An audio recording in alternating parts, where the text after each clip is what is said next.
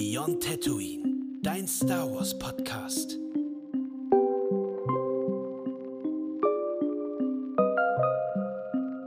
Ja, dann herzlich willkommen zurück in unserer nächsten Machtfolge. Hallo, was hören wir heute?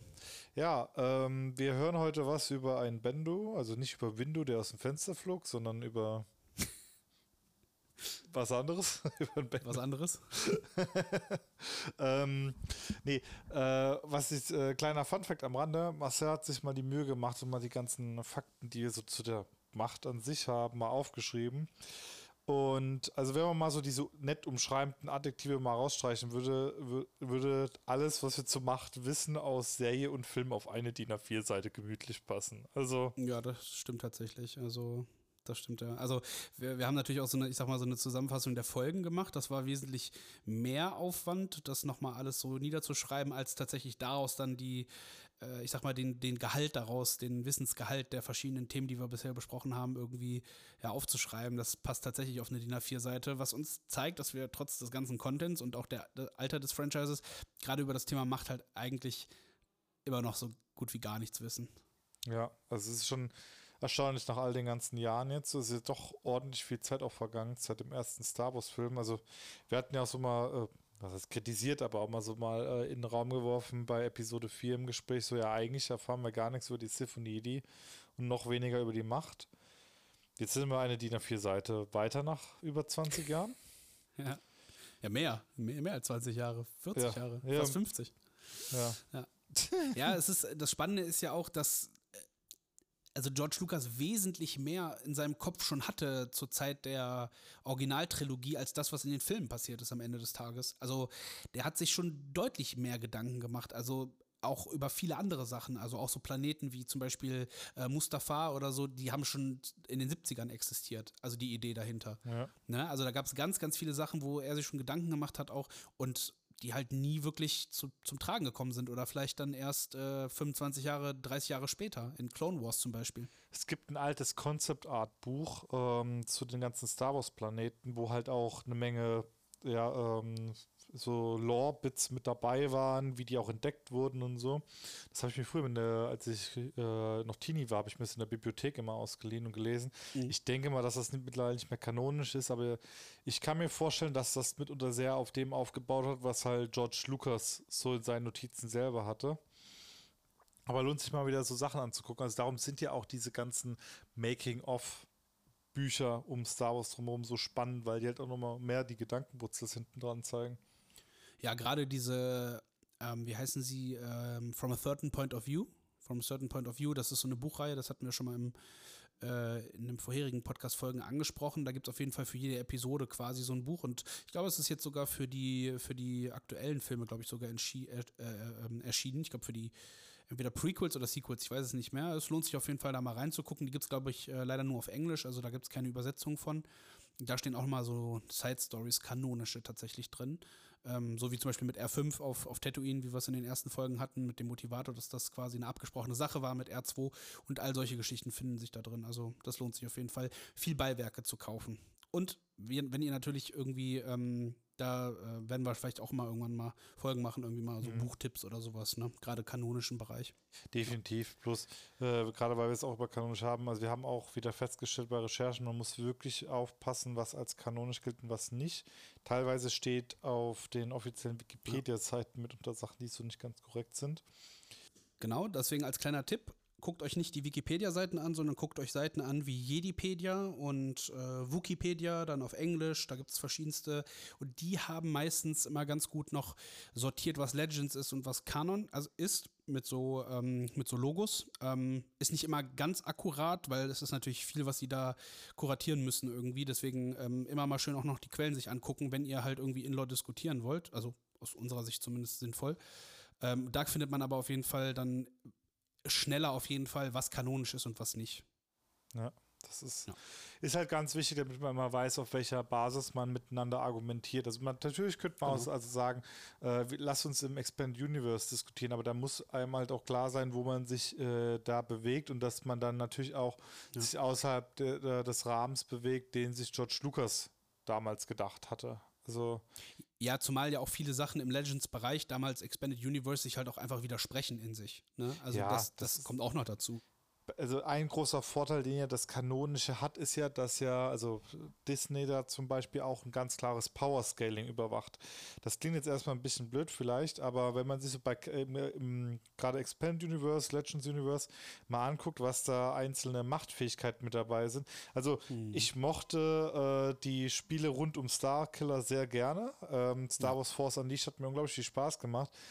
Aber jetzt mal Hand aufs Herz. Also, das ist was, das, da werden Machtfähigkeiten von Starkiller demonstriert, die ja wirklich in jede Form von Rahmen sprengen. Ähm, Also, gerade im späteren Spielverlauf auch.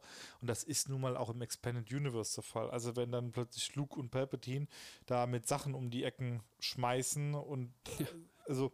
Also man kann, man kann sagen, Luke wird abnormal mächtig, was, was seine Machtfähigkeiten angeht. Also wirklich fast schon lächerlich teilweise, je nachdem, was man liest. Ne? Also das ist, oder auch hier Palpatine, hab, äh, weiß ich, hat auch mal in einer Szene, ich weiß, äh, weiß, äh, weiß nicht mehr genau, welchem Teil war, aber letztendlich, der, der beschwört einen Machtsturm, der einen ganzen Planeten verschlingt. So. Ja, ja. Ne? Also, Also- das ist schon ein bisschen heftig. Also, Und das Problem ist halt, ja, es darf starke Charaktere geben, aber das Problem ist halt, ähm, du musst das halt irgendwo auch einordnen können und dann musst du halt auch irgendwo nachvollziehen können, wieso die da hingekommen sind. Also nehmen wir mal jetzt, also Meister Yoda ist ja eigentlich schon so, wa- was äh, Machtstärke angeht, ja schon sehr, sehr weit oben anzuordnen. Sehr alt, sehr viel gelernt, sehr viel Erfahrung gemacht, sehr hohes Potenzial in der Macht, auch wenn er vielleicht nicht so viel äh, Mediklorianer in seinem Blut hat wie Anakin Skywalker, hat er dennoch einen sehr hohen Anteil. Ähm, das heißt, ähm, da muss man halt auch aufpassen, so wie, wieso kann dann plötzlich jemand anderes dann äh, nochmal mehr, also so viel mehr reißen, also auf einer ganz anderen Skala mehr. Also ich weiß es halt tatsächlich auch gar nicht, zum Beispiel bei Galen Marek, der ja Starkiller ist in den Spielen, äh, woher er die Fähigkeiten so hat. Ich glaube, sein Vater war Jedi, aber also das ist die einzige Erklärung. Also eigentlich wie bei Luke und eigentlich auch so ein bisschen wie bei Ray. So, Ray ist zwar nicht der Vater ähm, machtsensitiv, aber ihr Großvater halt einer der, glaube ich, krassesten, wenn nicht der krasseste Sith Lord, den es jemals gab. Also von daher, der hat eigentlich auch keine Geschichte gehabt und der war so abnormal stark und Leute, um den Satz nochmal zu sagen, wo wir dann eigentlich zu unserem eigentlichen Machtthema kommen, Leute wünschen sich Starkiller, im, äh, den kanonisch zu machen. Und dann sagt man den Leuten, ja, aber Leute, der ist doch viel zu OP, also der ist doch viel zu overpowered, also so lächerlich overpowered auch. Dann sagen die, ja, die, die werden den dann buffen so ein bisschen, also die werden den dann schwächer machen. Und dann denke ich mir, ja, aber wo ist da noch der Reiz an Starkiller? Also der Reiz an Starkiller in den Spielen war ja, dass er so eine abnormale Fähigkeit hatte. Das heißt, Ja. man, man degradiert ihn runter und was ist er denn dann noch als Charakter wert? Also das ist halt die Frage. Vielleicht, vielleicht kanonisieren sie ihn vielleicht. Es gibt ja auch viele Leute, die jetzt, um wieder auf die Macht jetzt zurückzuschwenken, dass Anakin ist ja äh, jemand, der die Macht ins Gleichgewicht bringen soll. Wir werden später natürlich nochmal über Mortis sprechen in den nächsten Folgen, was, äh, glaube ich, so die, was, wo wir wahrscheinlich auch mehrere Folgen machen müssen, weil es halt so viel zu erzählen gibt und zu diskutieren gibt. Auf jeden Fall ähm, geht es darum, dass Galen Marek vielleicht irgendwie die äh, den Platz von einer Figur von den äh, Bewohnern von Mortis einnimmt, zum Beispiel Ahsoka die andere und Anakin der ist, der das Gleichgewicht schafft. Gibt super viele Theorien, aber ich weiß es tatsächlich nicht, ob sie das machen werden. Also ich kann es Keine mir auch nur schwer vorstellen. Also das ist, also, also jetzt kommt so ein bisschen der Produktentwickler äh, bei mir raus, aber man muss ja immer, wenn man was Neues hinzufügt, das gesamte Ökosystem im Auge behalten, wie sich das auf was auswirkt. Und also ich kann mir nicht vorstellen, dass sich jemand großartig wünscht, dass wir äh, aus Star Wars ein zweites Dragon Ball machen, ähm, was dann äh, von den Kräfteleveln ins Absurde geht. Also um auch Thema Macht anzugehen, wir werden uns jetzt auch noch mit den Mortis-Göttern auseinandersetzen, die sehr, sehr stark in der Macht Ja. sind. Also wirklich, also das sind so äh, kanonisch, würde ich mal sagen, bis vor kurzem die stärksten Wesen, die wir in der Macht vermutlich gesehen haben. Vor kurzem sage ich nur, weil wir jetzt einen Anakin Skywalker im Gleichgewicht gesehen haben mit der neuen äh, Star äh, Ahsoka-Serie. Aber ja, auf jeden Fall. Genau, fairerweise von Anakin haben wir jetzt aber auch noch nicht so viel Demonstration in seiner Macht gesehen. Wir wissen halt von seinem Kampfstil her, dass er da jetzt ein bisschen weit ist, aber zurück zur Macht. Ähm, Mhm. wir, also, das, ja, ich tu, tu mir aber so, ich glaube, vielleicht sind wir auch dazu äh, zu, zu desensibilisiert worden durch andere Filme, was die Definition von Macht und Magie angeht. Mhm. Aber man muss sich, glaube ich, auch mal im Klaren sein, also jemand, der ein ganzes Gebäude schweben lassen kann oder ein AT-AT oder ein ganzes Raumschiff aufhalten kann, wie wir es in der Ja. Obi-Wan-Serie sehen mit Vader, das ist, also, ihr müsst euch vorstellen, da, da, da steht jemand auf der Straße und hält einen LKW mit der bloßen Hand auf, ohne Ja. dass er davon getackelt wird. Also, Ja, bei Ahsoka ja genauso, auch in, in The Clone Wars in der allerletzten Staffel, ne, die das Schiff aufhalten will von Maul. Also, das ist schon, das sind schon natürlich andere Lativen, die, über die man da spricht. Thrawn, ne, wenn die Maul. versuchen. Bitte? Thrawn, nicht Maul. Nee, Maul. In Clone Wars. Achso, in Clone Wars. Ja, weil bei Ja, wo Ahsoka Maul ist ja will. auch, wo sie ja dann Genau, ne, wo sie das Schiff halt eben festhalten will mit der Macht und es auch schafft, aber halt nicht lange, ne, weil es halt ein unfassbarer Kraftakt ist. Die Leute sind, ich glaube eher die Leute sind desensibilisiert, nicht wir, sondern die Leute sind desensibil- desensibilisiert, weil so ein Starkiller halt mal eben so einen Sternzerstörer zu sich runterzieht. Ein Sternzerstörer. Ja. Und deswegen ist natürlich dann, dann wird gesagt, ja, okay, Ahsoka, die kann ja nicht mal ein Schiff festhalten oder Vader oder so, ne? Aber das ist halt schon krasser, also die Verhältnisse sind halt einfach da falsch gemischt, ne? Ja. So, Und ich deswegen. glaube, das Einzige, wo man sagen kann, was das Problem halt war, wir hatten in den letzten 20 Jahren so gut wie kein nennenswertes Star Wars Material. Also so bis zum Beginn, bis zur Übernahme von Disney. Das Einzige, was wir zwischendrin hatten, waren Battlefront-Spiele und ähm, also die alten Star Wars Battlefront 1 und 2 Spiele, plus halt Star Wars Force Unleashed und ein paar Lego Star Wars Spiele so. Spiele schon. Wir hatten ja noch Clone Wars, das ist ja dann im, im Übergang zu Disney auch noch produziert worden und Rebels halt noch ne? Genau. und Resistance. Aber fairerweise, gerade was die Spiele angeht, wir, also das, also, äh, äh, Aber da kam ja nie wirklich viel, also wenn man mal ehrlich ist, also auch schon vor 20 Jahren nicht. Also das ist jetzt nie so eine krasse Frequenz gewesen. Auf der einen Seite gut, auf der anderen Seite das, was dann rauskam. war halt Ja, war Battlefront genau 1 war das, was geil. dann halt Ja, Battlefront 1 war nice so, aber dann 2 war dann am Anfang nicht so gut, dann wurde es aber sehr beliebt und ja, also ähm, ja, die Jedi Fallen Reihe war oder Jedi Reihe, die war halt sehr sehr gut und ist sie auch immer noch, auch wenn sie dann jetzt im zweiten Teil sehr technisch zu kämpfen hatte, aber sehr sehr gut gemacht. Ähm, Ja, und das ist- guck, gucken wir mal, jetzt sind ja noch zwei Spiele in der Entwicklung und da gucken wir einfach mal, was daraus wird. Das wird cool, glaube ich. ich glaube auch, das hätte diesem Machtverständnis und dem Power-Scaling in den, äh, in den Köpfen der Leute besser getan, wenn wir statt dem Force Unleashed einfach damals schon Jedi Fallen Order bekommen hätten. Weil dann wären nicht die Erwartungen so da gewesen. Ja, auf jeden Fall. Also, äh, ich glaube, Jedi Fallen Order hat halt auch erstmal wieder so dieses, diese, dieses Thema Macht überhaupt wieder aufs Tableau gebracht. Ne? Ja. Also gerade mit, den, mit, mit dem, was, mit dem sich Cal Kestis auseinandersetzt, als auch mit der Vergangenheit, mit den, mit den Sepho und überhaupt mit der Macht. Deswegen stimmt schon, ja. Also ich glaube, das ist so das Force Unleashed der einer anderen Generation auf jeden Fall, Jedi, die Jedi-Reihe, Jedi Fallen Order und Survivor. Aber kommen wir zur Macht. So macht, genau. Kommen wir zum Bendu. Wer ist der Bendu? Was oder wer? Spoiler, wir können es eigentlich auch nicht so wirklich auf den Punkt bringen. Also wir wissen, Nee. dass er in der Mitte ist. Ja. Ja, das war es dann auch so ziemlich alles. also, Ja, dann bis zum nächsten Mal, bis zur nächsten Folge. also er, hat- er hat ein Geweih, ist relativ groß. Ja. Ähm, müsst euch, ja, stellt euch einfach einen Elch vor, der auf zwei Beinen. Ich bin mir gerade unsicher. Ja, zwei. Es ist so, ein, so eine Elch-Schildkröte eigentlich, ne? So ein bisschen so. Es ist so eine Mischung aus allem. Hat einen roten Bart, ne? Ähm, Ihr habt doch eh gerade alle das Handy in der Hand. Wenn du unseren Podcast hörst, einfach Star Wars Bendu eingeben. Ihr seht das Ja. Bild. dann seht ihr es, ja. Macht's einfacher, es- bevor ihr euch eine falsche Schildkröte mit der Escort vorstellt. Ja, er ist auf jeden Fall ein macht, äh, machtsensitives Wesen, ne? welches, wie er selber sagt, im Einklang mit der hellen als auch der dunklen Seite befindet. Ja. Und jetzt schrecken vielleicht von irgendwelchen äh, Legends-Fans äh, oder EU-Fans die Jedi. Ohren auf. Äh, Grey Er Jedi, hat's ja. gesagt. Er hat's gesagt, nee, ist tatsächlich nicht so. Da werden wir auch mal irgendwann drüber. Vielleicht können wir ja sogar in der Folge noch über die Grey Jedi sprechen, Ja. die es äh, kanonisch nicht gibt und warum es sie auch nicht gibt. Ich habe da ja ein großes Problem mit. Da haben wir ja schon privat das eine oder andere Mal drüber gesprochen. Aber egal. Ähm, genau, also er befindet sich im Einklang mit der hellen und der dunklen Seite. Also er ist, äh, steht in der Mitte. Er ist der Bendu. Das ist eigentlich. Ich finde halt, Mitte ist so eine interessante Frage, bei, also das können wir auch gerne später nochmal besprechen, aber Mitte ist halt so eine seltsame Sache, weil die Charaktere, die wir tatsächlich im Star Wars Universe erleben, die in der Mitte sind, verhalten sich trotzdem sehr gut nach unserem Verständnis. Ja. Ja, er sagt, er sagt halt, das hatten wir ja am Anfang auch gesagt zum Thema Macht. Ne? Also es gibt Aschler in der hellen Seite und Bogan in der dunklen Seite. Er sagt auch, in Jedi stecken, äh, Asch, äh, in Jedi und Sith stecken Aschlan und Bogan. Aschler und Bogan, so.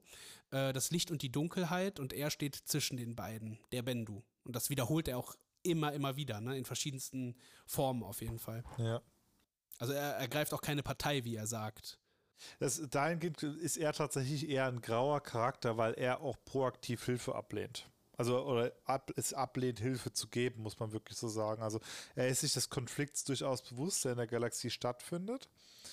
Ähm, ja. Aber ist gleichzeitig auch, also, weil, damit er halt auch in der Mitte bleiben kann, verwahrt auch in seiner Position ich meine, wir wissen auch nicht, ob das wirklich seine wahre Gestalt ist. Also in dem Mortis-Arc erfahren wir auch, dass die hm, sogenannten Mortis-Götter ähm, durchaus in der Lage sind, frei über ihre Gestalt zu bestimmen. Also ja. ist auch, es ist, also wir, wir sehen ihn zwar, wie er in seiner Elch-Form ist, aber der Vater, Vater sagt ja zu Anakin, wir nehmen viele Formen an. Die Gestalt, die wir verkörpern, ist nur eine Reflexion der Lebenskraft, die uns umgibt. Also das heißt, äh, es ist immer eine, eine Reflexion des Ganzen, was, was äh, ja, diese, dieses Wesen halt umgibt. Das heißt, der, auch der Planet, ja. Und deswegen, Bendu sieht ja auch aus wie der Planet. Also vom, wenn man mal sich sein Design anguckt, sein Aussehen anguckt, er geht eins über mit dem Planeten. Ja. Ne? Also von den, von diesen korallenartigen Pflanzen, die er auf seinem Rücken trägt und so. Wenn er sich hinlegt, dann sieht er aus wie, wie der Planet halt. Und das ist halt auch ein interessanter kleiner Punkt. Ist, ist sehr, sehr passiv, also wo man ihn vielleicht, äh, jetzt greifen wir ein bisschen was vorweg, aber ähm, äh, mit dem Vater im Vergleich setzt. Ähm, keine Sorge, wir werden noch auf die Mortis-Götter eingehen, aber es gibt dort auf jeden Fall eine Vaterfigur, die auch im Gleichgewicht äh, steht, die auch zwischen gut, also zwischen der hellen und der dunklen Seite steht. Ähm, aber diese Vaterfigur ist deutlich aktiver als der Bendu. Also der Bendu ist im Gleichgewicht, aber passiv wiederum. Also das ist auch, wo er, finde ich, im Kontrast dazu steht. Man könnte auch sagen, eine, Inkarna also eine Inkarnation vielleicht auch vom Vater, äh, die anders agiert. Ja, also er, man könnte sagen, er lebt das halt eher, als dass er irgendwer ist, der schaltet und waltet. Ja. Also, ne, er, so, so könnte man es, glaube ich, sehen. Der Vater hat ja schon und ich finde es auch mal schön, dass wir das immer wieder anteasern und immer noch nicht darüber reden, was Mortis ja. ist. Aber ich glaube, das wird schön für die Podcast-Folgen dann auf jeden Fall aufgehoben. Ich hoffe, ihr habt dann auf jeden Fall Lust, äh, das noch weiter zu erfahren. Aber ähm, ja, also er ist schon der, der halt eher passiv ist, wie du sagst. Und das wird ihm ja auch von Kanan Jarrus vorgeworfen. Er sagt so, du bist ein Feigling, ist nach dem Motto. Und Bendu ist dann ziemlich sauer in dem Moment und äh, er Nicht im Gleichgewicht, würden manche sagen. Ja, schon, ja, ja. Also das, das auf jeden Fall. Also er sagt ja auch, ähm, äh, ich bin das Licht und die Dunkelheit, ne? Und dann sagt er wieder, ich bin der Bendu. Also er, das ist sein, sein, sein ständiges Mantra im Endeffekt und ähm, ist ja auch, wenn er, wenn er irgendwie dann Kanan gegenüber erzürnt, dann kann er ja auch irgendwie, irgendwie, dann, dann verdunkelt es sich und so. Also er hat schon sehr, sehr hohe Fähigkeiten. Also er ist ne? mächtig. Ne? Also, also, wir machen uns gerade ein bisschen über den Charakter vielleicht lustig, aber ähm, nee, gar nicht. Um, um euch mal vor Augen zu halten, also der hat Thrawn in ordentliche Bedrängnis gebracht, ja. ähm, weil er sich in Luft aufgelöst hat, eins mit der Macht geworden ist. Ich weiß nicht so ganz, weil er eine Sekunde später als gewaltiges Unwetter über alle hereingebrochen ja. ist. Also so wirklich Unwettersturm.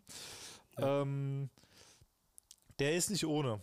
Oder der ist auf jeden Fall nicht ohne. Also ich würde fast schon sagen, vielleicht ist er sogar mächtiger als die Mortis-Götter, also wenn man das sich so überlegt, weil gerade weil er im Einklang lebt. Es ist, weil wir haben das noch nicht, also man muss sich das halt auch vorstellen, er hat sich, ähm, kann sich einfach auch auflösen. Also er hat, wir wissen auch nicht, ob er eine wirklich physische Gestalt hat, weil er kann auf einmal verschwinden und wie Flo gerade sagte, er ist dann auf einmal, also er ist dann ein riesiges Unwetter auf einmal mit leuchtenden Augen und kann halt den ganzen, das Wetter beeinflussen, den Planeten beeinflussen und die auch, die dort äh, agieren und leben, beeinflussen. Und, ähm, und das Interessante aber auch zusätzlich ist noch, er ist halt nicht unverwundbar, ne? Oh, ja, genau, um mal äh, aber auch wieder was, was zu bleiben, was wir bereits besprochen haben in Folgen. Es kann, also das ist jetzt eine Theorie, das ist wirklich eine Theorie, aber es könnte auch sein, dass er einfach die nächste Stufe eines Machtgeistes ist, der sich immer wieder physische Gestalten schaffen kann, die zwar töten, also die zwar sterben können, aber da er bereits diese Stufe des Machtgeistes über, also überschritten hat, ist, spielt das für ihn keine Rolle. Er kann zwischen Leben und Tod wechseln, wie es ihm beliebt oder wie er es gerade geeignet sieht. Ja, es ist eine interessante Frage auf jeden Fall, weil, wie du schon sagtest, äh, er wird von äh, Grand Admiral Thrawn wird er in äh, der, der diesen Planeten angreift, auf dem Bendu lebt, wegen den Rebellen. Ne? Also das ähm, müsste man einmal, glaube ich, kurz nochmal als Kontext sagen. Die Rebellen haben eine Basis auf Etolon ähm, ja, e, e, etabliert. Äh, da gab es noch keine Rebellenallianz, das waren noch die kleinen Zellen. Und ähm, Kanan hat halt eben Bendu gefunden und halt mit ihm gesprochen und irgendwann greift Thrawn halt Etolon an.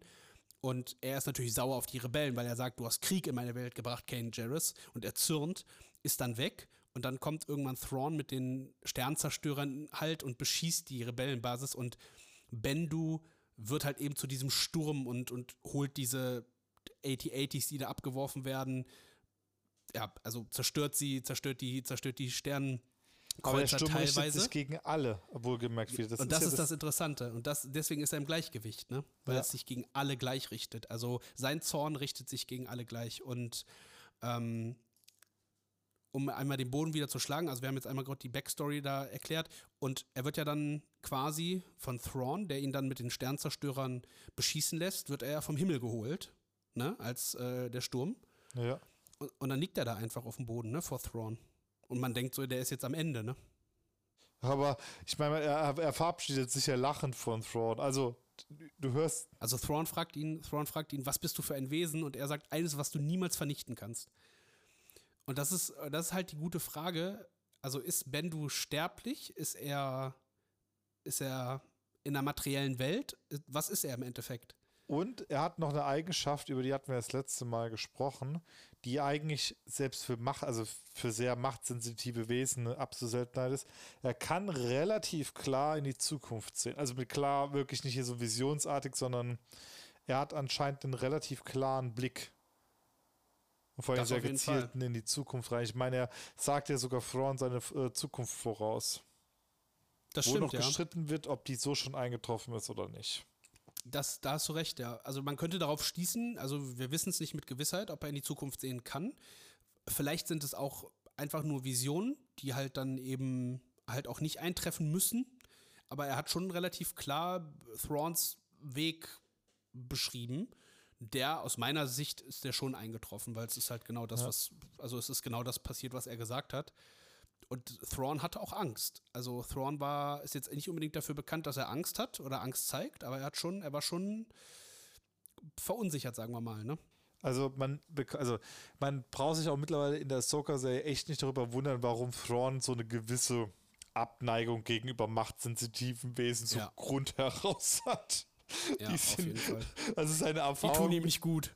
Die, die tun ihm gar nicht gut. Also Thrawn hatte, ich glaube, das ist so, es gibt kaum Wesen in der Galaxie, was sich so die Finger an machtsensitiven Wesen in einer Tour verbrannt hat. Also wirklich ja. konstant. Also sei es irgendwelche Jedis, sei es irgendwelche Siths, mit denen ja. er sich herumgeschlagen hat, irgendein Bendu. Also überlegt, was weil er macht ja auch Recherche über Ahsoka und dann, und dann so, wer war denn ihr Meister? Und er so, okay, es ist Anakin Skywalker und er denkt so, okay, shit, I'm out. also er hat, er hat, keine guten Erfahrungen gemacht, auf jeden Fall bisher mit denen. Ja, das ist, äh, muss, muss man halt einmal mal sagen. Also Thrawn ist dahingehend wirklich sehr leidgeplagt, was ja. Macht angeht. Also man könnte schon fast meinen, die Macht hat sich ihn als Erzfeind rausgesucht ja. und ärgert ihn einfach konstant. Ja. Das ist, das findet, da, da, hat er gar keinen Bock drauf mehr. Der will weg. Der ist durch. Ja, ja. und das ist eigentlich auch schon alles, was man über Bendu sagen kann. Also wir sehen Bendu immer mal wieder über die, über die Rebels-Staffeln äh, in Verbindung mit Kanan. Kanan wird, ähm, das kann man soweit oder muss man soweit spoilern, um es zu erklären, Kanan wird irgendwann erblinden und äh, Bendu weist ihn äh, in die Wege, also in weitere Wege der Macht ein, wie er durch die Macht sehen kann. Also das heißt, nicht mit seinen Augen, sondern eben durch die Macht sehen kann und ähm, ja, er lehrt ihn generell ein paar Sachen auch. So, es geht dann auch mal um einen äh, Sith-Holocron, äh, was, was, was in die Hände von Ezra kommt. Und ähm, Kanan hat halt Angst, dass, dass er böse wird dadurch oder auf die dunkle Seite der Macht kommt. Und er sagt halt so, Gegenstände machen einen halt nicht böse. Ja, so, sondern die, die, der, hm, das Verlangen nach, nach verbotenem Wissen, das ist der Weg zur dunklen Seite, nicht jetzt irgendwelche Gegenstände per se. Ja, also nur du kannst dich selber ändern und kein Gegenstand kann dich ändern. Also er ist sehr, sehr weise auch. Also das heißt, er hat auch sehr tiefes Machtempfinden und Wissen einfach. Auch der Lehren der Jedi und Sith vor allem, beider, ne? Genau, also das ist halt das Interessante auch bei ihm wieder. Also egal wie er sich das Wissen angeeignet hat, aber er muss schon sehr, sehr lange beide Fraktionen auch begleitet haben, um diese Einblicke zu haben. Also das ist, ähm, so selbst wenn er jetzt gerade kein Bild vor ist jetzt kein Wesen, was jetzt einfach unauffällig äh, durch die Pampa stampfen kann Nein. und mit seinem eigenen Raumschiff herumzieht. Also Nein, nein. Ja, es ist halt, es ist halt so spannend, dass, dass ähm, Kanan am Ende ihm den, den, den Sith Holocron schenkt als Geschenk. Und Bendu freut sich sehr darüber. Das heißt, er liest halt auch, was die Jedi als verbotenes Wissen ansehen. Aber er ist halt nie jemand, der sich der dunklen Seite hingegeben hat. Und das ist halt das Spannende, weil die Jedi sehen das eher als verbotenes Wissen. Und Ezra, Ezra ist auch jemand, der äh, das Wissen gerne lesen möchte. Also er ist neugierig. Und ich glaube, die, allein die Angst, dass Wissen verboten sein könnte, führt dich halt schon auf die dunkle Seite der Macht. ja. Also er nimmt das eher an als, oh, das ist äh, etwas Neues, was ich lernen kann und nimmt dieses Holocron an. Also er, er wirkt zwar manchmal so ein bisschen shady, also er wirkt manchmal so ein bisschen so, ja, ich weiß gar nicht, wie man es erklären könnte, so ein bisschen so zwischen beiden Welten, aber das ist er halt eben auch zwischen beiden Welten in der Mitte halt. Ähm, ja, und er ist vielleicht einfach das, was halt vielleicht auch Jedi eigentlich sein sollten. Also nicht Angst vor Wissen haben, weil Jedi sind ja die, die nach Licht und Leben und vor allem nach Wissen auch streben. Und deswegen, ob man das Wissen nun anwendet, aber oder halt nicht, das ist halt, glaube ich, eher der Punkt. Ja, ne? ja, das also ist ja, vielleicht- also ich meine, er zeichnet sich ja auch durch das aus, was so eine gewisse Passivität ist, die ja auch eigentlich angestrebt werden sollte. Da kommen wir bei Ja. dem Thema Jedi-Religion, wenn wir nochmal tiefer drauf eingehen, aber das ist ja dieses nicht aktiv die Welt verändern wollen. Das ist ja das eigentlich nicht, was die Jedi ja anstreben sollen. Also sie sollen sich ja eigentlich von der Macht führen lassen. Genau, also das, äh, was Flo gerade meinte, also das ist halt High Republic-Thematik, wo wir auch irgendwann drüber äh, reden werden. Ähm, ja, freue ich mich auf jeden Fall schon drüber. Weil es eine sehr, sehr, sehr coole Zeit, die sie da aufgemacht haben mit sehr viel Informationsgehalt. Aber tatsächlich sind wir damit schon beim Bendu ziemlich durch. Also es tut uns Ja. wirklich leid, aber das ist halt Mehr, mehr geht leider nicht. So, ähm, wie gesagt, also das ist schon Headcanon, dass der irgendeine Sonderform von Machtgeist sein könnte und nur von dem zusammengestrickt, was wir aus den anderen Quellen wissen. Aber selbst das ist nicht belegt. Es ist nur was, was man rausinterpretieren kann aus den Fähigkeiten, die man halt bei ihm sieht. Also, ähm, ja, Also ich glaube, man kann ihn schon so als, ähm, ich nenne mal, religiösen, geistigen Führer, Schrägstrich Lehrer sehen, weil er Kanan doch einige Sachen beibringt. Also auch, wie, wie er mit Tieren kommuniziert, wo Kanan denkt, ja, das sind ja Bestien und so und er so, hör ihn mal zu. Ne? Also er lehrt eigentlich ähm, Kanan, der ja eben nie die fertige Ausbildung zum Jedi-Ritter hatte, weil halt eben die Order 66 geschehen ist, ähm, hat in ihm irgendwo, er hat auch einen Meister irgendwo in ihm so ein bisschen Ja. gefunden. Ne? Und ähm, ja, mal gucken, ob wir Bendu noch mal sehen werden in Live-Action. Ich hoffe es sehr. Ich hoffe, dass wir ihn mit Ezra irgendwie in Verbindung, weil Ezra hat ihn auch kennengelernt. Ähm, und ich glaube sogar Sabine, ne, wenn ich mich nicht täusche. Ich bin mir gerade unsicher bei Rebels. Ich glaube, die haben, alle drei haben den, also Kanan, Sabine und das Ezra ist haben auch nicht kennengelernt, tot. Also das muss man ja ganz klar sagen. Nee. Das, ist wirklich, das ist ja bei einem Wesen wie ihm, kannst du ja nicht sagen, dass er wirklich stirbt, selbst wenn er sich in Luft auflöst, wie man jetzt bei Obi-Wan, wo ja ein ganz klarer Übergang von lebendig zu ich bin lebendig in der Macht, in Klammern tot für alle anderen Menschen. Ähm, Nee, nee, also Bendu lebt auf jeden Fall, weil, wie Flo schon erzählt hatte, so, ähm, er, er, ver er, oder er verabschiedet sich ja mit, äh, von Thrawn halt, als Thrawn ihn halt fragt, was bist du für ein Wesen? Er sagt, ja, hatte ich ja vorhin schon gesagt, so, eins, was du niemals vernichten kannst. In dem Moment schießt Thrawn mit seiner Waffe und der Schuss geht einfach auf den Boden und da ist, Bendu ist einfach weg, der Du hast ein Lachen. vorher gelegen hat. Und du hörst ein Lachen, mehr nicht. Und dann weißt du, okay, Bendu ist irgendwas zwischen den Welten. Also er kann sich manifestieren, aber auch einfach nur da sein. Also ganz, ganz interessant, aber mehr haben wir leider nicht erfahren dazu, ja. genau. Genau, dann haben wir noch ein Thema, nämlich Lothwölfe, ne? Auch Die Tier, aber wir bleiben im Lothwolf. Tierreich. Wir machen heute Ja, schon ein bisschen. Ja. Mhm. Ähm, diesmal keine bisschen. Elche mit Schildkrötenpanzern. Diesmal ein bisschen. Müsst ihr euch jetzt die diesmal nicht raussuchen, das Bild ist einfach Wolf. Aber es Oder lohnt fünf. sich, weil die sind schon sehr beeindruckend von der Größe her, vor allem riesige Wölfe. Das Dazu muss man man als sagen- Katzenmensch. Da sag, äh, ja, ich bin ja gar nicht so ein Katzenmensch, ich bin ja eher so der, der Okay, das wird der die Hundemensch, Zuhörerschaft nicht so mögen, glaube ich. Ich weiß, dass wir So, nur so- Katzenfans bei uns haben. Ja, gut, okay. Also, wenn wir jetzt über die Loth-Katzen sprechen und so, dann, dann schon. Ne? Also, das auf jeden Fall. Ich bin auch ein Katzenfreund, keine Sorge. Ich bin ein allgemeiner Tierfreund, aber ähm, ja, Lothwölfe sind vor allem die Lieblingstiere von Dave Filoni. Deswegen tauchen sie auch immer wieder auf. Und Dave Filoni ist ja nun mal der federführende Autor, was gerade die Machtgeschichten auch angeht. Ähm, und auch der Animationsserien. Und ja, Ja. die leben auf Lothal, ne? Die Wölfe. Lange nicht mehr gesehen, riesengroß. Eigentlich sehr interessant, weil sie auch nochmal, weil Ezra da auch seine besondere Beziehung zu Tieren zeigt. Äh, besondere Beziehung, das klingt Ja. so, als ob er besonders gut Tiere streicheln könnte, aber es gibt, muss man dazu sagen, es gibt äh, Lebewesen, die die Macht nutzen können, die haben Spezialisierungen. Also bleiben wir jetzt mal bei den Jedi. Es gibt Jedi, die können einen Gegenstand anfassen und können dann die Vergangenheit dieses Objekts quasi als Vision wahrnehmen. Dann gibt es andere Jedi, die sind besonders gut im Heilen. Es gibt wiederum andere Jedi, die sind sehr gut in der Kommunikation mit anderen Lebewesen, zum Beispiel Ezra. Und das wird vor allem da in den Szenen mit den Laufwölfen sehr, sehr stark rausgearbeitet.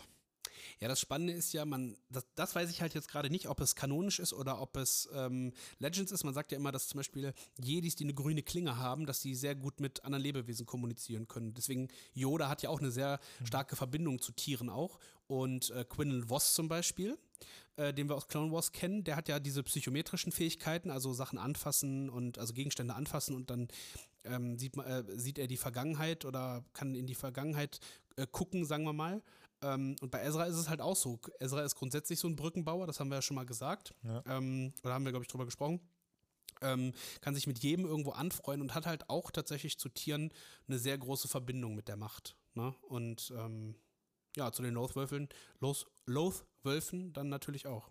Ja, und die, ähm, sie weisen auch noch eine Fähigkeit auf, wobei das jetzt auch wieder, um euch die Szene zu, zu beschreiben, die, ähm, unsere Protagonisten reiten auf den Wölfen, um zu einem anderen Punkt zu kommen auf dem Planeten. Und dabei nutzen diese Wölfe einen Tunnel, der sehr den Anschein macht, als ob die Wölfe den Hyperraum ähnlich wie die ähm, Purgles nutzen. Also das ist ähnlich, aber zumindest wird das sehr angerissen. Also und da ist halt auch die Frage für uns schon mal mehrfach auch aufgekommen, welche, Sch- äh, oder welchen Einfluss oder welchen Zusammenhang gibt es zwischen dem Hyperraum und zwischen äh, der Macht auch Mhm. wiederum. Also oder zumindest scheint es so, dass man die Macht nutzen kann, um den Hyperraum zu verwenden. Ja, also irgendwas, also das erfährt man auch in der High Republic, also wie das überhaupt angefangen hat mit dem Hyperraumreisen, Hyperraumrouten und äh, die Leute, die Hyperraumrouten überhaupt entdeckt haben und es geht dann auch um geheime Pfade innerhalb des Hyperraums, aber das ist ein anderes Thema. Und ja, man kann es halt nicht genau sagen, ne, ob die Lothwölfe jetzt irgendwie durch den Hyperraum reisen können innerhalb eines Planetens. Ähm, oder ob es halt nur eine, ob sie einfach nur verdammt schnell reisen können und es deswegen so aussieht, aber der Tunnel, der da, also der da passiert, also man muss sich das auch nicht so vorstellen, als dass sie in den Tunnel reinreiten, sondern sie reiten auf so einer Steppe und dann sinken sie immer mehr in dieser Steppe ein und dann ähm, sieht man halt eben diese Wölfe, wie sie durch so einen, ja, schon blauartigen Tunnel halt mit Verwirbelung reiten und dann halt irgendwann relativ zeitnah ankommen halt an dem Punkt, wo sie hinwollen, am Ende des Planetens irgendwo. Ja, also ganz, äh, ganz kurios auf jeden Fall, auch, auch sehr mysteriös, die, die Lothwölfe. Genau, aber auch hier, ähm, wir wissen zwar mehr als beim Bendu, aber also wir wissen schon mal, dass die Wölfe nicht ganz so zwischen, äh, zumindest reden sie nicht davon, dass sie dazwischen stehen. Nee, das stimmt, obwohl sie reden können, ne? Ja, das stimmt. Also sie haben so eine starke Macht, äh, so eine starke Verbindung zur Macht, dass sie halt Basic sprechen können, also die Sprache, die in Star Wars gesprochen wird. Also quasi so, für uns ist es Deutsch, für die Amerikaner Englisch, deswegen ist Basic so ein schöner Ja. Begriff, weil es ist in jedem Land was anderes. Ähm, ja, und sie können reden, zumindest in einigen ja, fetzen Worten auf jeden Ja. Fall. Und ja, wir haben, glaube ich, drei, vier, fünf Wölfe kennengelernt. Es gibt einen riesigen Wolf, der nennt sich Doom. Ähm, und dann haben wir noch einen etwas kleineren Weißen, der aber auch relativ groß ist, mit dem Ezra halt am Anfang zu tun hat. Und dann noch so ein paar kleine, auch in verschiedensten Farben, jetzt irgendwie schwarz, grau, silber. Ähm, das sind so die, die Wölfe, die wir da kennenlernen. Und ähm, ja, mehr wissen wir auch da, glaube ich, nicht. Ne? Äh, Es wi- wird aber, also wichtig dabei, es wird aber auch nur angedeutet, ähm, dass sie vermutlich auch eher der hellen Seite angehören. Also das ist wenn wir über Zuordnungen reden, ist zumindest das, was man so da andeutungsweise und auch vom Verhalten her erlebt, dass sie jetzt ähm, Ja, sie hängen auf jeden Fall der Macht an, so kann man, Ja. glaube ich, könnte man sagen. Ne? Ob jetzt helle Seite ob sie auch in der Mitte stehen, ich weiß es nicht. Also wir werden die Lothwürfe nochmal sehen, wenn es um Mortis geht. Wer hätte es gedacht? Mortis, Mortis. Ähm, da, äh, beziehungsweise auch die Welt zwischen den Welten, wozu wir gleich kommen, da werden wir die Wölfe, also die spielen auf jeden Fall eine, eine Rolle, sowohl im, in diesem Mortis-Arc als auch in der Welt zwischen den Welten. Der ominöse ja, Mortis-Arc, über den wir noch nicht gesprochen haben. Nein, da, über den wir immer noch nicht gesprochen haben. Viel erzählt, aber noch nicht ges darüber gesprochen, ja. so richtig.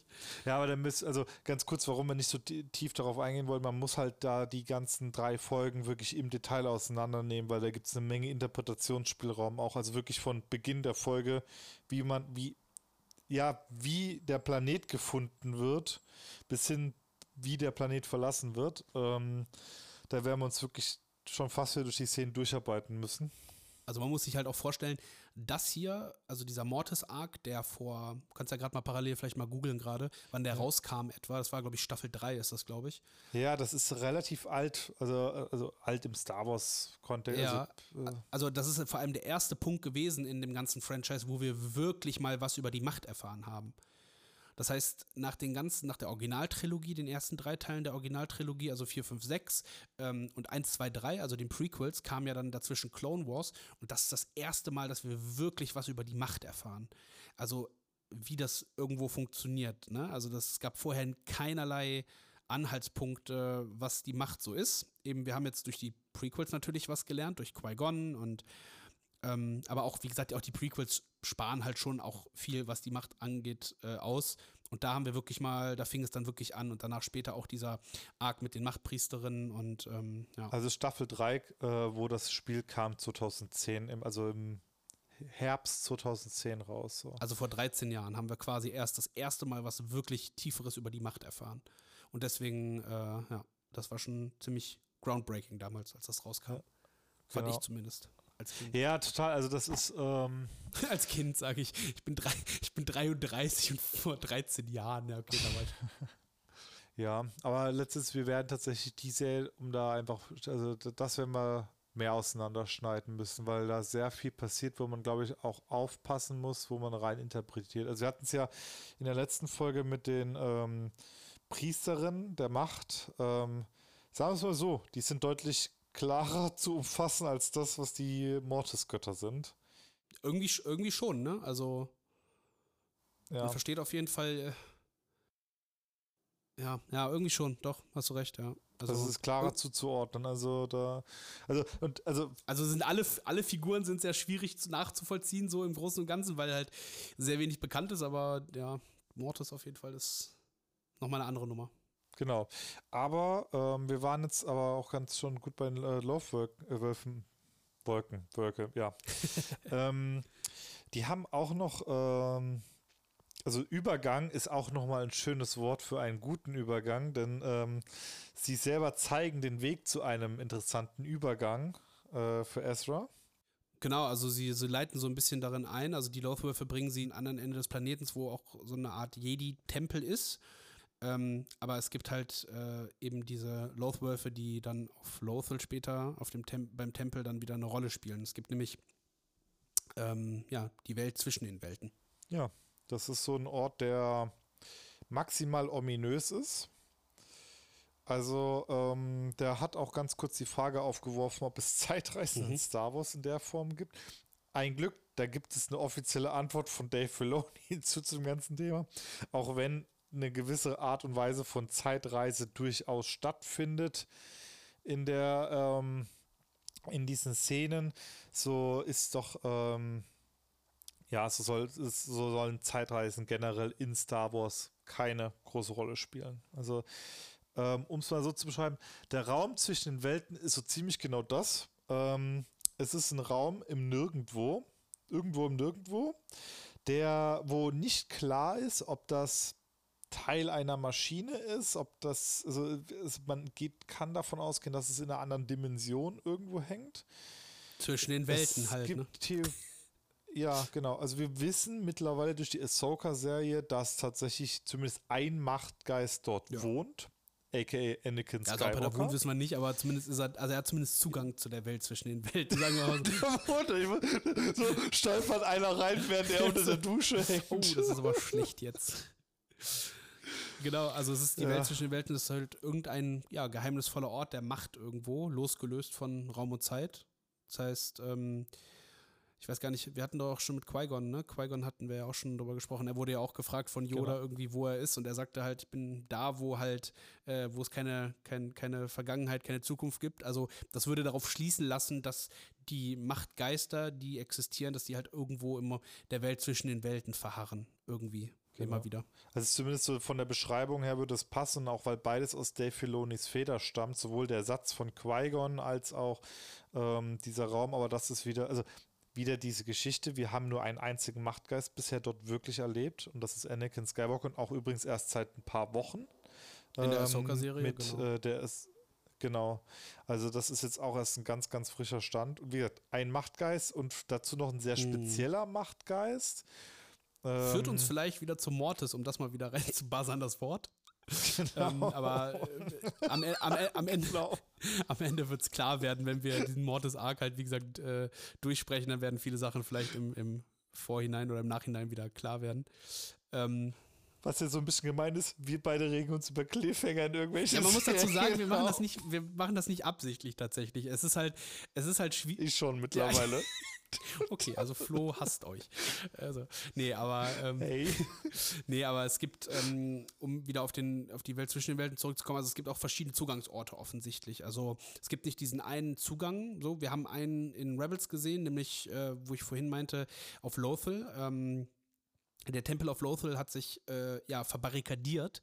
Er ist in die Erde gesunken und das Imperium ähm, und Palp unter der ja, Führung von Palpatine, sagen wir mal, ähm, hat diesen Tempel ausgegraben und das ist wie so ein Eisberg. Also oben guckt so eine Spitze raus und unten ist ein riesiges Tempelkonstrukt halt unten drunter. Und ähm, da gibt es ein Wandbild, nämlich ähm, Jetzt kommen wir wieder zu Mortis, zu den, äh, da sieht man nämlich drei Gestalten drauf auf diesem Wandbild und ähm, diese führen, äh, um das mal so zu sagen, um jetzt nicht weiter da äh, mies zu, äh, zu triggern, zu spoilern, Ja. ähm, ja, äh, zu, dem, zu der Welt zwischen den Welten. Dort öffnet sich dann ein Portal und ähm, da ist der Eingang, wo Ezra dann auch reinkommt. Und einen zweiten Zugang gibt es halt auf Cetos, das ist der Planet, den wir in Ahsoka gesehen haben, wo Ahsoka dann äh, quasi im, äh, in der Welt zwischen den Welten ist, das zweite Mal übrigens. Ähm, ja. Ja. mehr wissen wir da zu den Eingängen auf jeden Fall erstmal nicht. Es, es gibt noch so ein paar Sachen, die wir aber wissen. Wir wissen zum Beispiel, vom Raum aus kann man auch auf Orte zugreifen, ähm, wo es so gesehen kein Portal gibt. Also es ist, muss nicht zwingend ein Portal an einem anderen Ort vorhanden Ja. sein. Das ist das eine. Und das andere, wo nicht so 100% geklärt ist, was die Voraussetzungen sind, aber nicht jeder kann da rein. Also ähm, Das vermuten wir, beispielsweise ne? Also wir wissen es Palpatine- nicht genau. Also, Genau. Das ist so, also das ist so eine, also wir wir sehen, Palpatine versucht in diesen Raum in irgendeiner Form einzudringen, kann es aber anscheinend nicht so ganz. Also Beziehungsweise, er braucht relativ viel Kraft, um da durch, wie so durch so eine Membran durchzustechen mit seinen Händen. genau, und dann Sith-Feuer dann da letztendlich loszulassen. Also es ist, also es ist nicht klar, was dieser Raum erschaffen hat, was dieser Ja, Raum. wir wissen gar nicht, auch da eigentlich kann man sagen, wir wissen gar nichts. ja, also, es ist, es wir wissen halt, dass da halt eben zahlreiche Portale sind. Der Raum ist unendlich, also es ist ein unendlicher Raum, die Welt zwischen den Welten mit verschiedenen Portalen. Irgendwie, das sind verschiedene Zeitpunkte der galaktischen Geschichte halt eben. Und jedes Portal sieht ja auch anders aus. Ja, ne? hat Also immer es andere so Muster und so drumherum. Also man muss sich das wirklich vorstellen, wie mitten im Weltraum, da ist nichts außer irgendwelchen so Holo Holobrücken. Ja. Linienartigen Brücken, Konstrukten halt irgendwie. Äh, Googelt einfach mal, also die Welt zwischen den Welten, dann könnt ihr euch davon ein Bild machen. Ähm, sie unterscheidet sich so ein bisschen optisch auch von der aus Rebels, so ganz leicht. Ähm, ich glaube aber, das ist einfach eine Designentscheidung gewesen in der Produktion. Ich glaube, das hat nichts zu bedeuten. Ja. Und wir sehen halt in Ahsoka halt auch eigentlich kein einziges Portal, wenn ich mich gerade erinnere. Ne? Wir sehen nur. ist wieder so ein ähm, halt Spezialfall, aber es ist also man, warum man trotzdem weiß, dass es die Welt zwischen Welten sein sollte, ist schon, dass du daran erkennst, wie die Gestaltung drumherum mit den Linien und den Ja, ja. Brücken ist. Also es wäre schon Das ist schon gleich geworden. Ja. Äh, gewesen, genau. Also ich weiß ja nicht, vielleicht sieht man in der Entfernung Portale. Also es ist halt eben ein, ein unendlicher Raum. Das heißt, es kann irgendwo stattgefunden haben in diesem Raum, ne, wo halt eben keine Portale sind. Aber diese Portale, ja, da ist halt, besteht halt schon die Möglichkeit, darauf zuzugreifen, auf diese Portale. Ähm, Ezra tut es auch. Also Ezra ist halt auf Lothar, geht in dieses Portal Und ja, hört, hört vor Und was man dazu sagen muss, diese Portale, also sie war, sind in Tempeln angelegt. Also irgendwann im Laufe der Jahrtausende war das mal ein bekanntes Mittel. Also die, die, die sind ja nicht zufällig, also die machen nicht den Eindruck, dass sie da zufällig hingebaut wurden. Nee, nee, also das, das sind halt schon irgendwo halt Schlüsselmomente wahrscheinlich in der galaktischen Geschichte. Also wir sehen, ähm, also wir hören ja auch die, wir hören die, die Vergangenheit, die Gegenwart und die Zukunft auch im Raum, äh, also in der Welt zwischen den Welten. Das heißt, wir hören, ähm, wenn ich mich nicht täusche, sogar ähm, Sachen aus den Sequels. Mhm. Und das ist mir dann auch mal wieder bewusst geworden, dass quasi Episode 7 schon so alt ist, dass da sogar noch Rebels im, im, auf Disney XD lief. Ja. Zum damaligen Zeitpunkt. Das heißt, so alt ist das schon und ähm, ja, also Ezra findet halt dann das Portal, wo ähm, Vader gegen Ahsoka kämpft. Und wir denken ja bis zu dem Zeitpunkt, also viele haben es gedacht, ähm, dass Ahsoka gestorben ist, ähm, als sie von Moraband geflohen sind. Man hat aber gesehen, dass Ahsoka das irgendwie rausgeschafft hat. Also das sieht man schon. Deswegen weiß ich nicht so ganz, wie die Leute darauf gekommen sind, dass, es, äh, dass sie gestorben ist. Also es war ziemlich offensichtlich, dass sie nicht gestorben ist.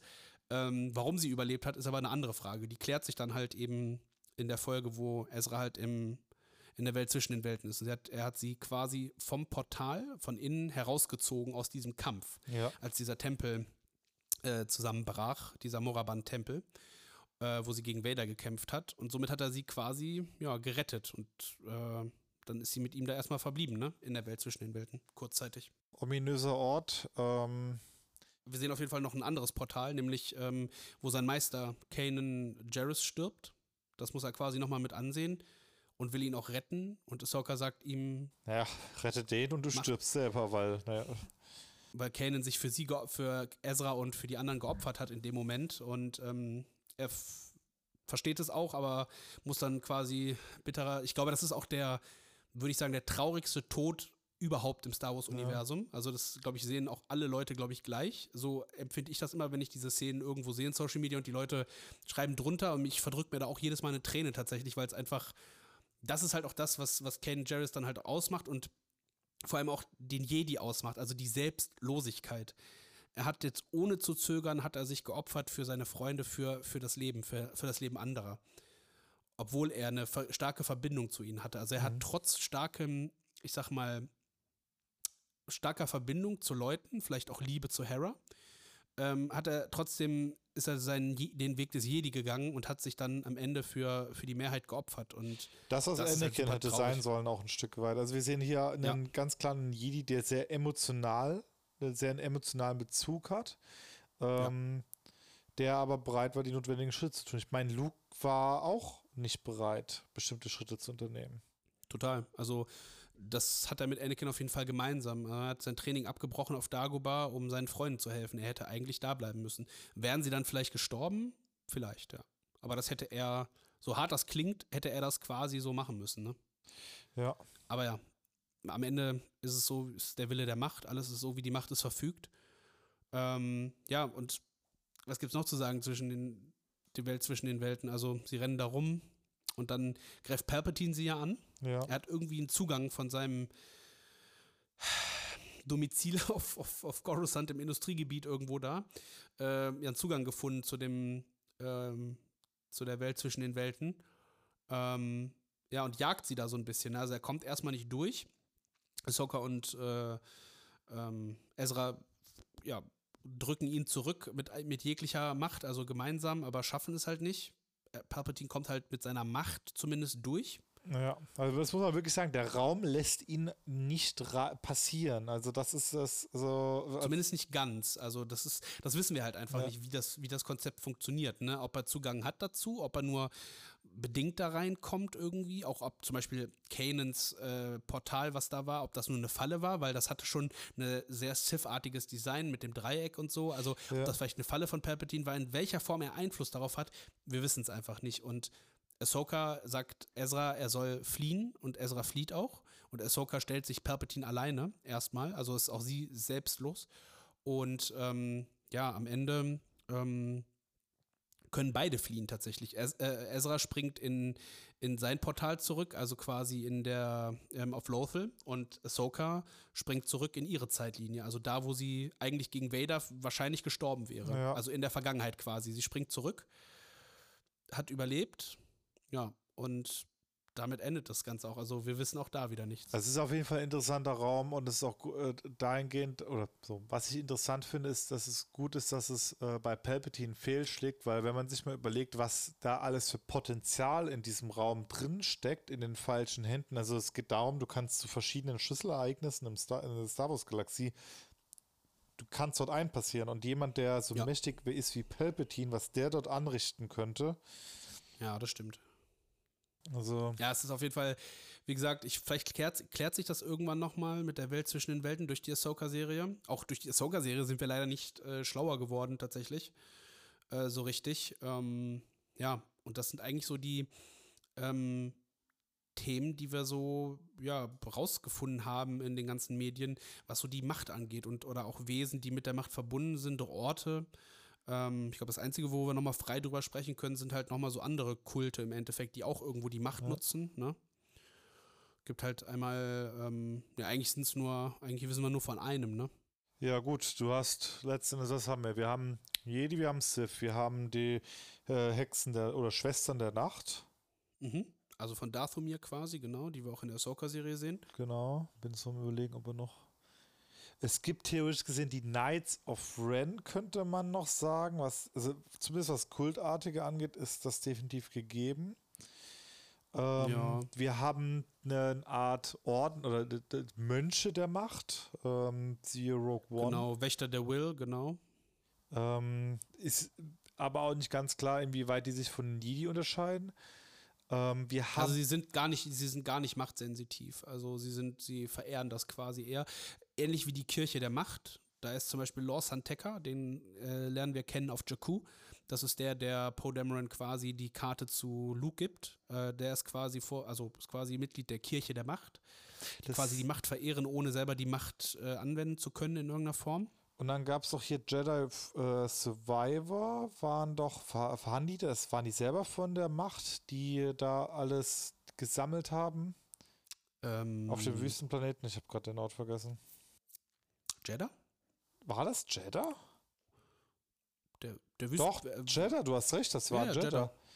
Ja, auf Jeddah sind ja zum Beispiel die Wächter der Will, zum Beispiel, die wir in Rogue One sehen. ähm, Genau, aber anderem. im Insta, die, äh, in, wie in, nennen die sich? Die Wächter des Kybers, ne? So, Genau. die Wächter des Kyberkristalls. Ja. Doch, das würde passen. Ja, es muss man dazu sagen, es ist ein interessanter Kult, die halt wirklich alles zur Macht sammeln, egal ob gut oder böse. Sie wollen sie äh, generell verstehen. Dann haben wir, was haben wir noch? Ähm, Bendu ist so eine Frage, ob man das als eigene. Also ich, ich würde nicht sagen. ne, dann halt eben die Sepho halt noch, ne? Also diese Urreli also die Urmachtnutzer, wenn man sie vielleicht so von nennen dem möchte. wir gar nichts. Also, wir- also wenn- über Bendu wissen wir so gut wie nichts, über die Sepho wissen wir eigentlich noch weniger. Ja, also wir wissen nur, dass sie eine Hochkultur waren und dann nicht mehr existiert haben. Und Ja. einen Einfluss offensichtlich gehabt haben auf die Macht, ja, Kulte, wie auch immer, Machtreligionen, die es gibt. Ansonsten, mh, ja, also es gibt sicherlich noch viele andere, äh, die auch immer mal wieder referenziert werden, aber nur so angerissen jetzt, also angerissen, dass sie einmal erwähnt werden und dann war es das auch. Also es gibt noch, wir wissen auf jeden Fall, dass die äh, Lassats, also die äh, Spezies, der Sepp äh, äh, Brannigan angehört, ähm, aus Rebels, dass die zum Beispiel auch eben die Macht als Aschler kennen und äh, auch das ja, verehren als Religion, ohne selber Anwender zu sein. Oder vielleicht doch so ein bisschen Anwender, das ist nicht ganz klar, aber eher so Verehrung. Ja, und das war es, glaube ich, erstmal so im Großen und Ganzen. Es gibt auf jeden Fall verschiedenste Anbetungsformen der Macht mit verschiedensten Namen auch. Eigentlich wie es in unserer Welt auch ist. Ne? Also alle reden von Gott, so, ne? aber in jedem, in jeder Kultur oder in vielen Kulturen ist es halt immer was Unterschiedliches. Es unterscheidet sich irgendwo. Aber alle reden eigentlich vom gleichen, von der gleichen Macht, sagen wir mal so. Von der höheren Macht, sagen wir mal so. Höheren ich Macht, würde ja. ähm, möglichst neutral halten, weil da doch, glaube ich, sehr unterschiedliche Interpretationen auch herrschen, wie diese höheren Mächte funktionieren, ob es eine zentrale Macht ist oder ob, die, ob es viele verschiedene hohe Mächte gibt. Ja, sagen wir zumindest bei den drei großen Weltreligionen ist es auf jeden Fall Monotheistisch. Genau. Ja. Ja. und das ist es eigentlich auch schon, ne? Zum, in der zweiten Machtfolge. Das sind eigentlich die äh, Sachen, die wir so bisher wissen. So in der letzten, in den letzten Folgen. Wir wissen nicht, wie viele es werden. Vielleicht wird es auch nur eine oder zwei. Das kann man so schwer absehen. Aber auf jeden Fall werden wir jetzt äh, beim nächsten Mal auf jeden Fall über Mortis sprechen. da werden wir uns sehr viel Zeit nehmen für versprochen. Ja, doch, doch. Da werden wir uns auf jeden Fall, da werden wir dann auch eher so in die, vielleicht sogar in die, so ein bisschen in die Folgenanalyse reingehen, weil es, glaube ich, schon nochmal wichtig ist, auch die Story dahinter zu kennen. Bei den anderen Sachen jetzt, wie zum Beispiel der Macht, Machtpriesterin, da ist der Arc jetzt nicht ganz arg so wichtig. ähm, ähm, schöne Grüße an Nils fürs schlechte Wortspiel. Aber jetzt so dieser Mortis-Arc ist, glaube ich, schon nochmal interessant, nochmal im Detail vielleicht auch zu erklären. Ja. Ansonsten, so haben wir, glaube ich, nichts mehr zu sagen. Wir uns, wollen uns auf jeden Fall nochmal bedanken für ähm, das Zuhören. Wir sehen ja auch an den Analytics-Daten, dass auf jeden Fall fleißig gehört wird. Wir danken auch für das Feedback, was wir bekommen haben schon. Ähm, schreibt uns gerne, wenn ihr Fragen habt, ähm, auf Instagram. Äh, Instagram ist auf jeden Fall, ähm, wie heißen wir da? Sag nochmal. Beyond Tatooine. Du kannst leider Beyond Tatooine einfach, also Beyond unterstrich Tatooine, glaube ich, ne? Oder auseinander, ich weiß gar nee, nicht. Nee, Beyond unterstrich Tatooine. Noch ist der Account ähm, also auf privat gestellt, das heißt, wir müssen ihn mit noch anfangen annehmen, hat einfach einen Hintergrund, dass da noch ein paar Umbauten sind und wir den erst dann offiziell, also nach außen hin auch leichter erreichbar machen wollten, wenn da so ein paar Sachen geklärt sind. Genau. Also wir bauen, also beziehungsweise Flo macht das hauptsächlich äh, die, die Instagram-Geschichten. Wir haben uns da auch schon überlegt, ob wir da, was wir da an Content vielleicht auch so Kleinigkeiten mal posten können. Da wollen wir jetzt noch nicht zu viel verraten. Ähm, da sind wir gerade noch so ein bisschen am Experimentieren. Genau, und ja, wenn ihr Fragen habt, meldet euch gerne. E-Mail-Adresse wisst ihr, ihr kennt unseren Instagram-Account. Und ihr könnt euch natürlich auch Fragen über Spotify zum Beispiel schicken. Da gibt es immer so Fragen möglich, also beziehungsweise da wird immer gefragt, wie hat euch die äh, Folge gefallen, immer unter, unter der Folge im, in der App. Und da könnt ihr ruhig auch Fragen reinstellen. Und wir beantworten die natürlich sehr, sehr gerne. Damit sind wir am Ende, glaube ich, ne? Für ja. heute. Dann bis zum nächsten Mal. Möge die Macht mit euch sein. Auf Wiedersehen. Tschüss.